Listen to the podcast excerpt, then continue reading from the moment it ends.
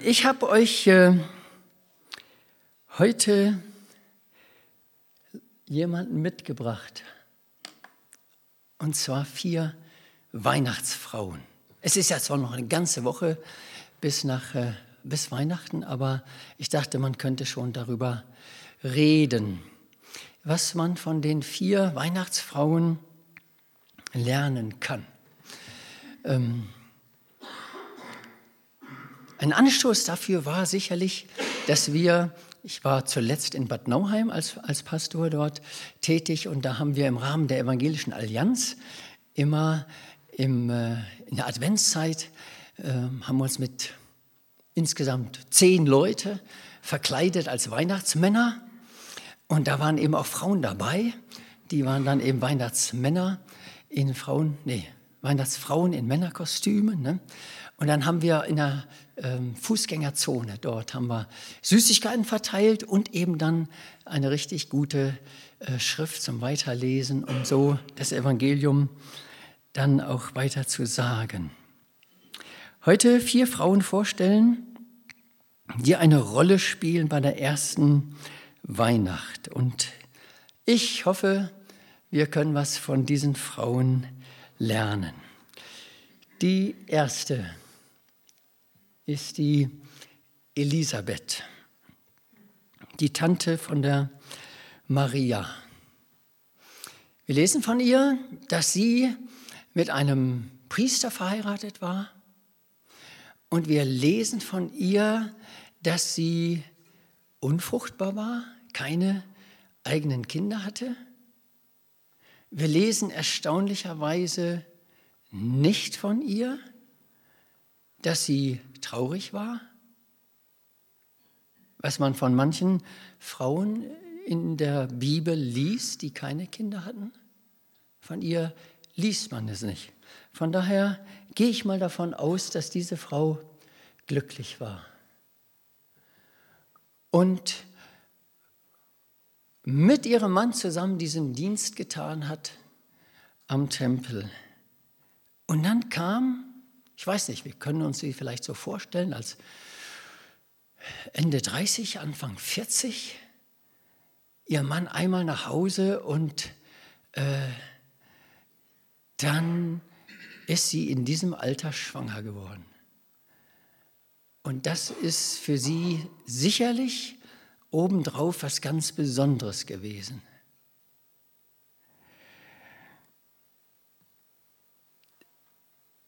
Es war noch nicht,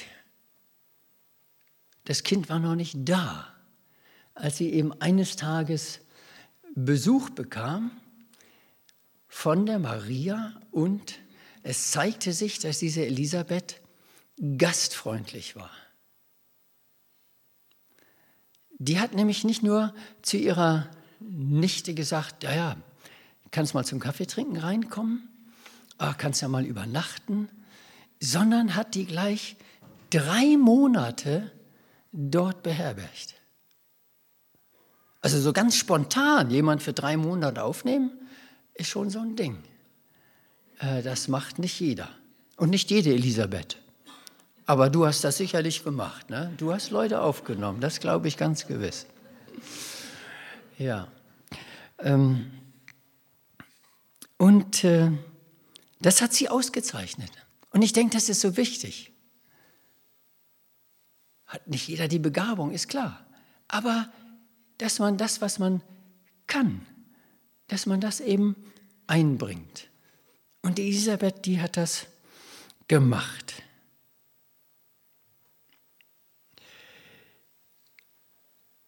Ich weiß nicht genau, ob das eine Hilfe für Maria war. Also sicherlich, sicherlich wird es eine Hilfe gewesen sein für Maria, denn die Maria war noch ganz jung und hier war eine Tante, die schwanger war und ihr immerhin von den ersten sechs Monaten was erzählen konnte. Und es ist eine Hilfe, wenn man ja schwanger ist, das erste Mal, dass jemand da ist, der einen ein bisschen begleitet oder ein bisschen Anleitung gibt. Oder auch mal sagt, ah, nee, das ist ganz normal jetzt.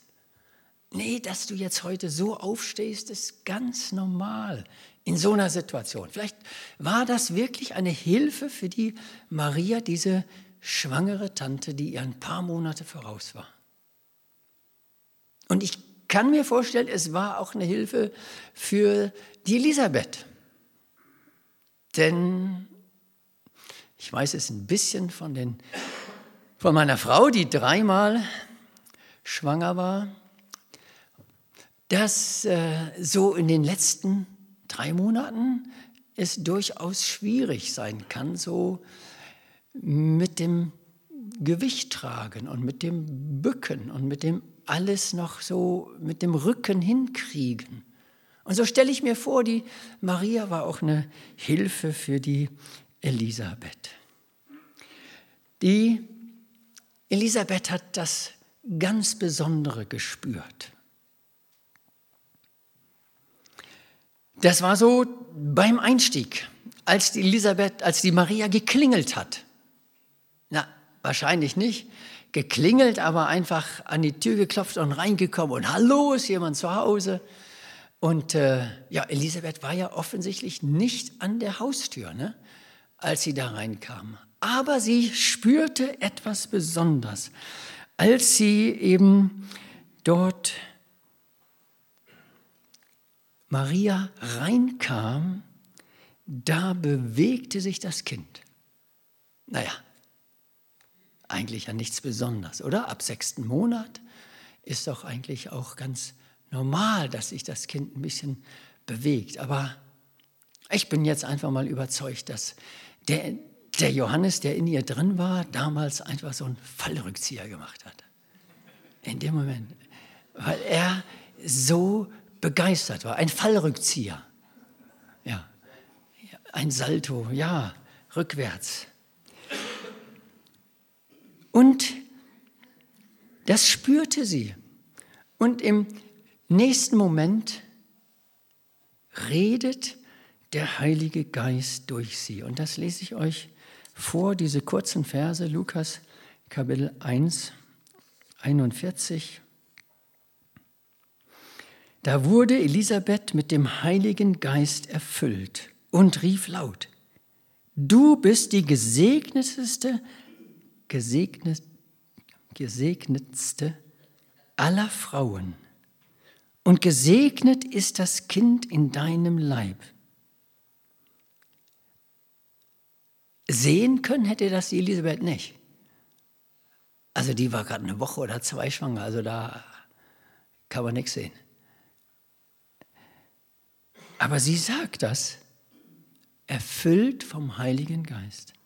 Doch wer bin ich, dass die Mutter meines Herrn zu mir kommt?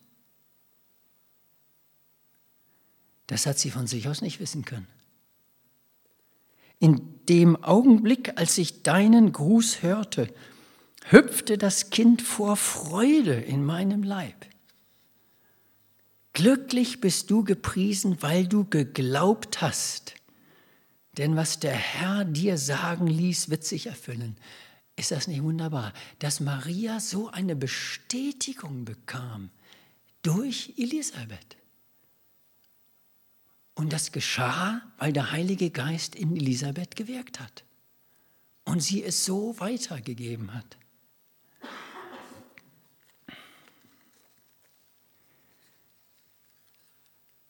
Elisabeth lässt ihre, setzt ihre Begabung ein und lässt sich durch den Heiligen Geist führen. Eine zweite Frau, die Anna. Das ist eher eine katholische Tradition, dass dieser Frau den Namen Anna gegeben wurde. Denn tatsächlich hat sie keine biblische Erwähnung. Manche von euch kennen das vom Kreuzworträtsel, dass da immer wieder gefragt wird, die Mutter von der Maria. Und dann hat das so schön A-N-N-A-Buchstaben da. Ja, wer war sie? Wir wissen eigentlich nichts. von der Bibel her. Wie ging sie um mit Marias Schwangerschaft? Was hatte sie für Gefühle, als die Maria kam und sagte, hey Mama, das ist was Komisches passiert. Das habe ich noch nie erlebt. Aber Mama, so und so und so. Ich weiß nicht, was sie gedacht hat. Ich weiß nicht, ob Maria sie weggeschickt hat, äh, die, die, die Anna sie weggeschickt hat. Oder ob sie wusste, die Anna wusste, dass Elisabeth schwanger ist und sagte, oh, dann ist es jetzt mal gut, wenn sie mal gerade weggeht. Ob die Anna den Gedanken hatte, oh, was werden die Leute denken? Ist ja manchmal so, dass wenn ein junges Mädchen unerwartet schwanger wird, dass dann Leute, oh, oh was werden denn die Leute denken? Wir wissen nicht, wie Anna gedacht hat. Was hat sie gedacht in den drei Monaten, als die, als die Maria nicht wiederkam? War das geplant, dass sie drei Monate weg war? War sie vielleicht neidisch auf Elisabeth? Ah, jetzt, jetzt will sie eben, von ihr will sie das hören, aber bei mir geht sie weg. All diese menschlichen Gedanken, Gefühle, ich weiß nicht, was in ihr damals war. Aber was Tatsache ist, sie übt das Loslassen von eigenen Vorstellungen, mit dem Unvorhergesehenen. Und ich denke grundsätzlich an dieser Stelle auch, es ist wichtig, dass wir das üben, eigene Vorstellungen loszulassen, die wir manchmal haben, die richtig und gut, gar keine Frage sind, aber durch unterschiedliche Umstände und andere Situationen ähm, doch so in unser Leben kommen und sagen, puh, es ist eigentlich gar nicht so wichtig, so eine Vorstellung zu haben. Ich habe es für mich erlebt, dass es eine Hilfe ist, in unterschiedlichen Kulturen mal zu Hause zu sein und was ganz anderes zu sehen, damit ich nicht so festgefahren bin. Ich habe zwanghafte Züge. Manchmal richtig zu Ärger meiner Frau. Manchmal kann ich es überwinden und manchmal fällt es mir schwer zu überwinden. Aber loslassen von Vorstellungen. Ich kann mir vorstellen, dass Maria gedacht hat, naja, mit dem Josef ist das jetzt so eingebahnt, eingefädelt und irgendwann kommt das jetzt mit dem Josef und dann kommt so eine diese Schwangerschaft dazwischen.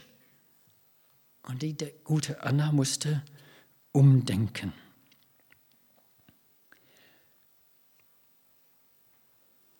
Ich denke mal, dass da auch viel hoffnungsvolles Warten in das Leben von Anna reinkam. Als nämlich dann der Josef kam und sagte, ich muss nach Bethlehem, aber ich will die Maria mitnehmen.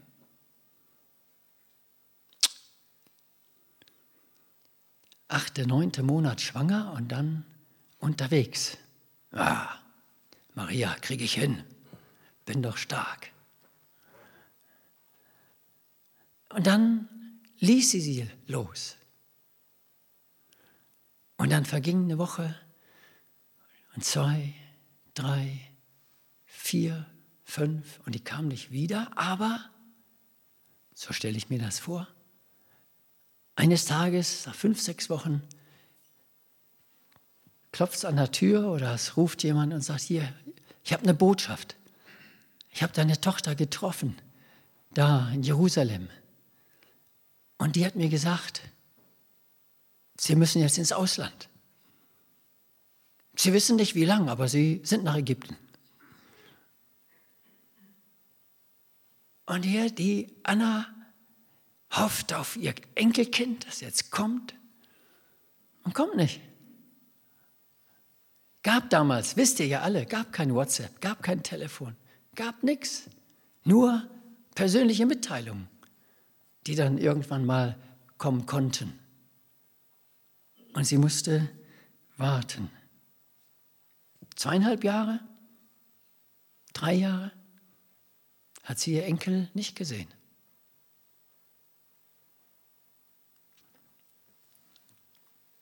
Ich hoffe, dass sie nicht versauert ist in der Zeit. Eine dritte Frau, die ich euch vorstelle, eine Kämpferin. Ich gebe zu, dass diese Frau auch keine biblische Erwähnung hat.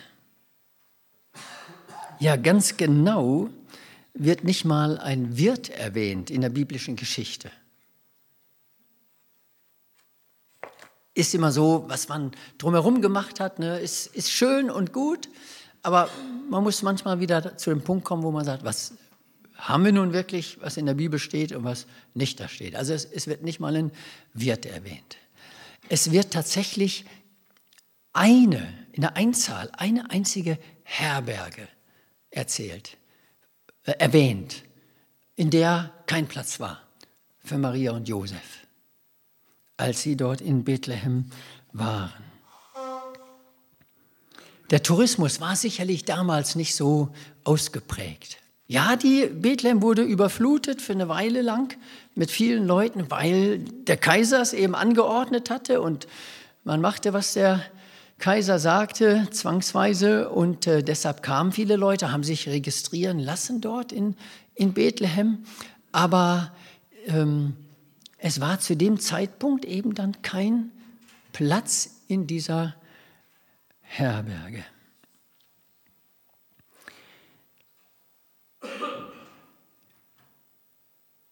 Ich kann mir vorstellen, dass sie, die Frau vom Wirt, selber eine Schwangerschaft kurz hinter sich hatte, ein kleines Baby hatte.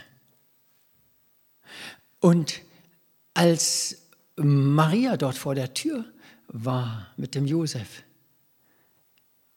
er draußen war und diese Frau sah und dachte, nee, nee, nee, nee, noch eine Hausgeburt, no chance. Alle Zimmer sind belegt und jetzt noch sowas, das geht nicht. Er war überfordert. Und wir müssen uns und können uns das so vorstellen. Die haben damals schon noch anders beieinander gewohnt und geschlafen als wir. Da ist nicht so ein Bett in einem Zimmer oder ein Doppelbett in einem Zimmer, sondern da liegt einer neben den anderen. Wir haben jetzt vielleicht Bilder gesehen, eben wie das so auch im Gazastreifen so in den Krankenhäusern ist. Da, da gibt es zwar vielleicht ein Bett im Zimmer, aber da, da liegen vier, fünf, sechs Leute neben den Betten auf dem Boden. Und so stelle ich mir das damals in dieser Situation der, äh, auch vor. Und dann hat der Wirt gesagt, nee, nee, nee, ich weiß es von meiner, von der Geburt unseres Kindes, aber jetzt hier nicht noch, nicht noch sowas hier bei uns zu Hause. Und darum hat er sie weggeschickt. Aber sie, die Kämpferin, sie setzt sich ein trotz Widerstand. Ich kann mir das so vorstellen. Sie kam nicht gegen ihren Mann an. Aber als die Tür zu war, ging sie hinten rum. Und dann lief sie der Maria nach. Und dann hat sie ihr gesagt, äh, es gibt noch auf dem Feld, also da ist immerhin noch ein Platz, wo sonst die Tiere unterkommen, so ein Unterstand. Also da, da ist immerhin Stroh und da, da könnte man noch was, was hinkriegen. Und ich helfe dir auch. Und ich bringe dir Wasser. Aus ihrer eigenen Betroffenheit setzt sie sich für das Gute ein und für den Nächsten. Weil sie um die eigene Hilfsbedürftigkeit wusste, hilft sie anderen. Und noch die vierte. Ich habe den Namen Skepti Feldrand gegeben.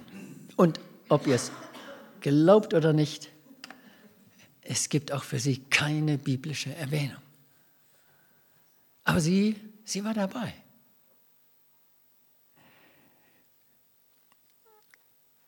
Ich stelle mir vor, dass sie eine gute Beobachterin war.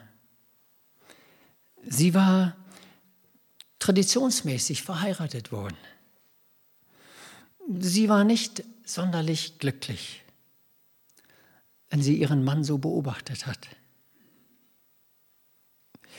Aber was ihr auffiel, war, dass diese Nacht, diese Weihnachtsnacht,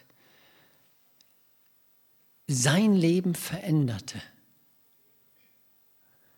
auf eine sehr besondere Art und Weise. Ihr Mann war ein Schweigsamer. Und sie war gar nicht böse drum, dass er jede zweite Woche, jede zweite Woche Nachtschicht hatte und den ganzen Tag geschlafen hat. Aber es veränderte sich etwas in ihm. Er war eigentlich ein bisschen schüchtern und, und sogar verklemmt.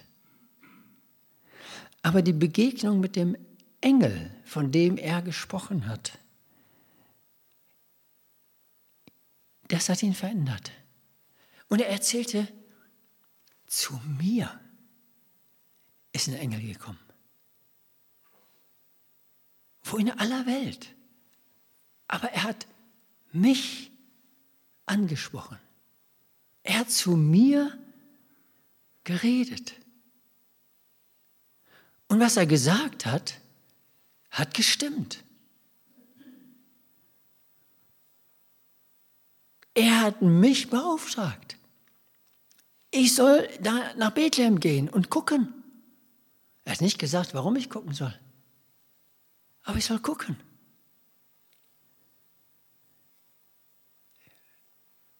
Hat das Empfinden gehabt, er ist wichtig. Weil Gott durch den Engel zu ihm gesprochen hat. Und dann die Begegnung mit dem Kind.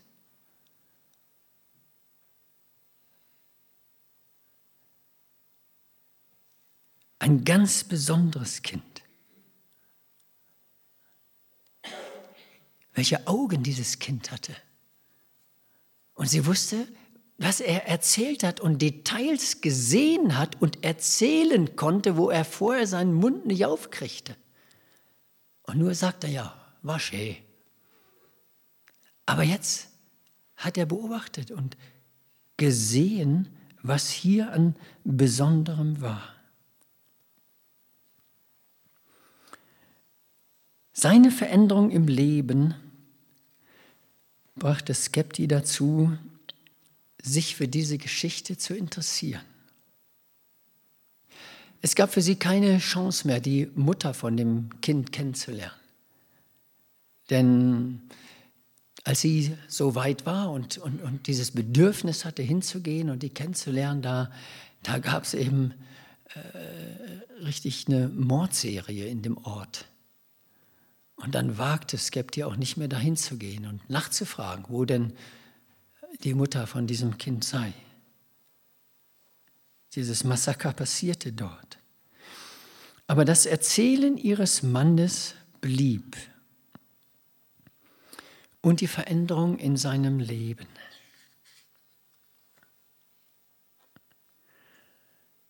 Ja, und jetzt kommt der Punkt, wo es um dich und mich geht. Vier Weihnachtsfrauen und ihr Alltagsleben. Ein kurz, ein ganz klein bisschen habe ich es skizziert.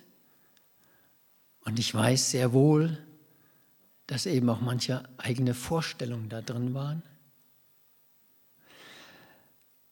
Und die Frage ist, was hat das mit uns zu tun?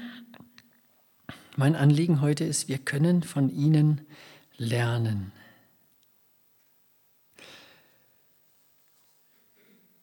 Ich kann mir vorstellen, dass bei euch der, Kanon Mache dich auf und werde Licht eben auch bekannt ist. Und das ist so eine Frage eben auch an uns. Machen wir uns auf und werden Licht? denn dein Licht kommt. Ja, was denn nun? Sollen wir uns aufmachen? Oder kommt das Licht? Aber das ist ja gerade das Besondere an Jesus, dass er als das Licht der Welt gekommen ist und dass er in uns das Licht der Welt sein will, in dir. Er will durch dich leuchten in dieser Welt, in Sellenroth und Umgebung und da, wo du zu Hause bist. Er will Licht sein in dir, damit es Licht ist hier im Vogelsberg.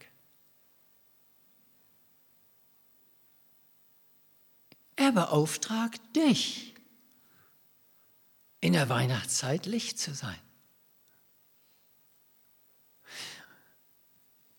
Er greift ein in unser Leben. Und deshalb ist es wichtig, dass du deine, Bege deine Begabung einsetzt. Wie ihr hier sitzt, ihr seid unterschiedlich begabt. Und wenn ihr zu einer Familie gehört, ihr seid unterschiedlich begabt. Und es ist wichtig, dass du deinen Weg gehst. Und wir haben heute Morgen von Waltraud gehört, von ihrem Weg. Keiner von uns hat diesen Weg, aber sie hat diesen Weg. Und sie kann in diesem Bereich Licht sein.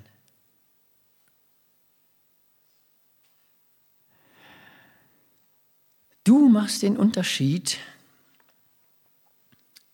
wie es im Jahr 2023 Weihnachten wird. In deiner Familie und in deinem Umfeld und bei deinen Nachbarn.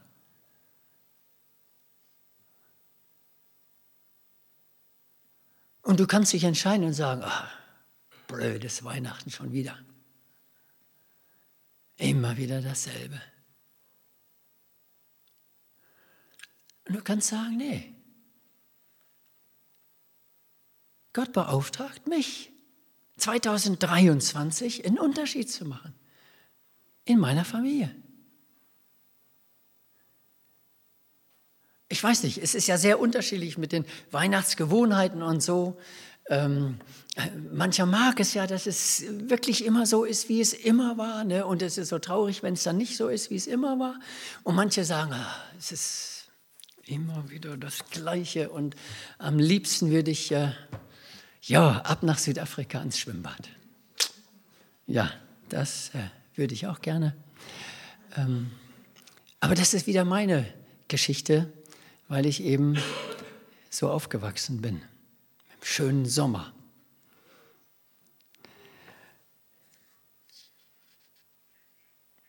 Wie es die Weihnachtsfrauen damals gemacht haben, so machst du den Unterschied.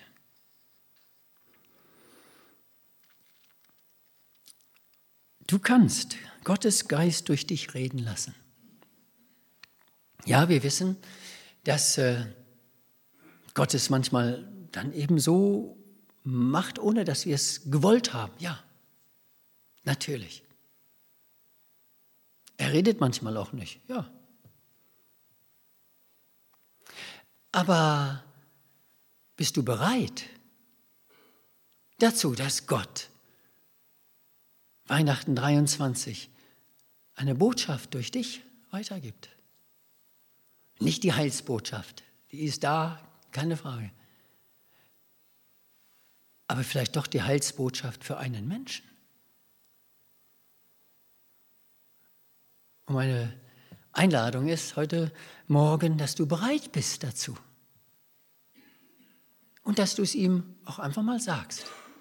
Ich bin bereit, dass du Weihnachten 23 durch mich reden kannst.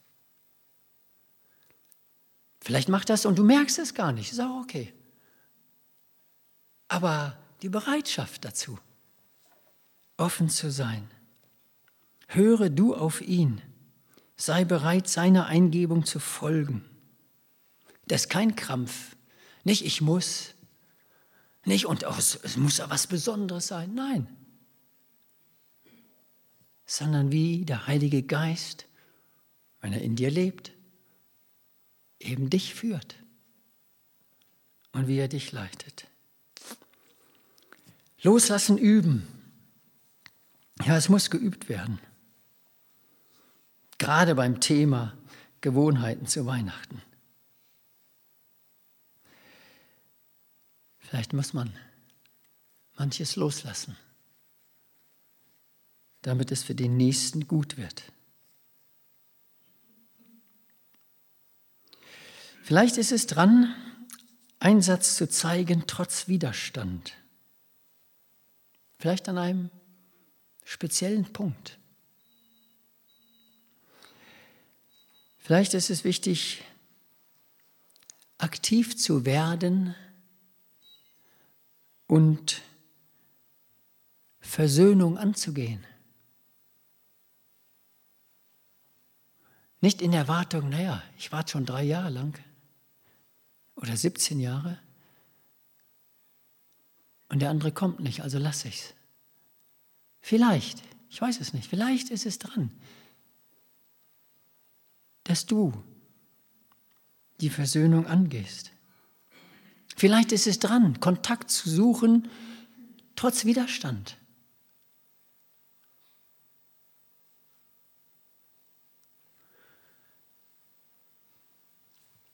Ist eine andere Geschichte, aber ist so ein Punkt für mich im Leben gewesen, als ich kurze Weile im ersten Jahr auf Kashona war, hat mir meine Schwester geschrieben, was den hör doch auf, mir immer zu schreiben, da hier diese frommen Sachen ne, und von Jesus und so.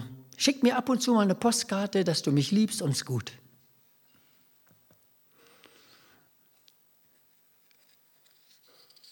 Dann habe ich gesagt, okay, eigentlich will ich das nicht. Eigentlich, nee, die muss das hören. Ne? Und ich sagte, nee, ich, ich will sie ernst nehmen.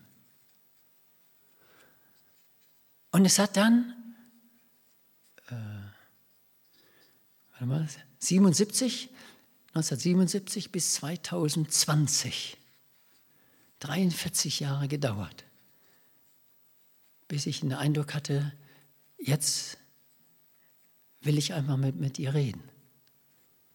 Und als wir zum 90. Geburtstag meiner Mutter in Südafrika waren und wir einige Tage, zwölf Tage zusammen waren, habe ich sie mal in den Arm genommen und gesagt, komm, ich will mal was ansprechen. Und dann haben wir darüber geredet.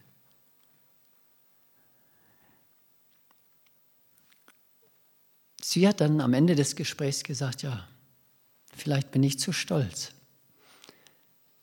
dass ich wieder zu Jesus zurückkomme. Und ich habe es dabei belassen und ich bete weiter. Aber nach vielen, vielen Jahren habe ich den Kontakt gesucht und habe mit ihr gesprochen. Ja, und das letzte, dein Leben. Ob ihr es glaubt oder nicht, euer Leben spricht. Und es ist oft so, dass das Leben lauter spricht als die Worte. Und wenn die wenn die Worte und das Leben nicht zusammenpassen, dann, äh, dann merken das die Leute. Und dann ist es ganz egal, was du sagst. Wenn dein Leben nicht dementsprechend ist, dann hören die Leute nicht. Natürlich ist es wichtig, was wir sagen und wie wir es sagen, aber lebe es. Wenn du mit Jesus unterwegs bist, dann lebe es. Es ist so viel kaputt gegangen. Ich sage es nur von Linden, wo wir 21 Jahre lang gelebt haben, weil Menschen in der Gemeinde eigenartig und nicht liebenswert gelebt haben.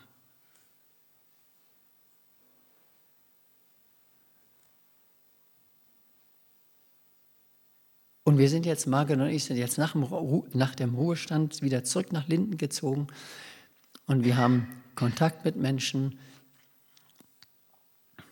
die als sechs-, siebenjährige Kontakte mit den Christen aufgehört haben, weil sie so komisch waren und weil es so schwierig war und ihr Leben andere Wege gegangen sind und man jetzt dabei ist, wir in manchen Gesprächen manches aufarbeiten was damals so war.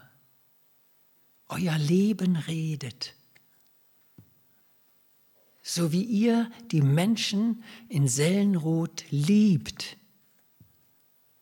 So sehen sie das.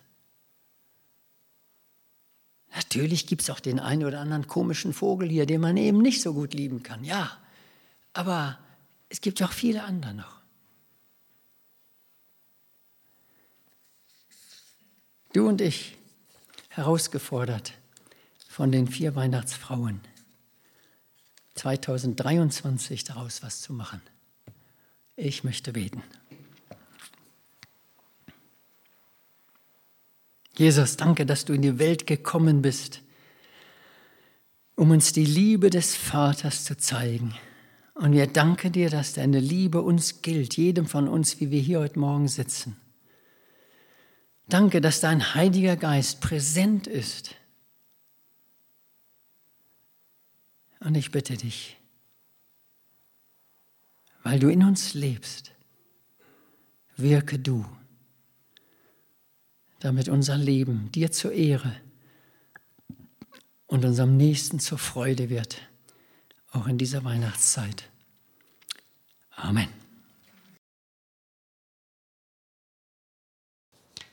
Und der allmächtige Gott, er segne dich und er behüte dich in dieser Adventswoche.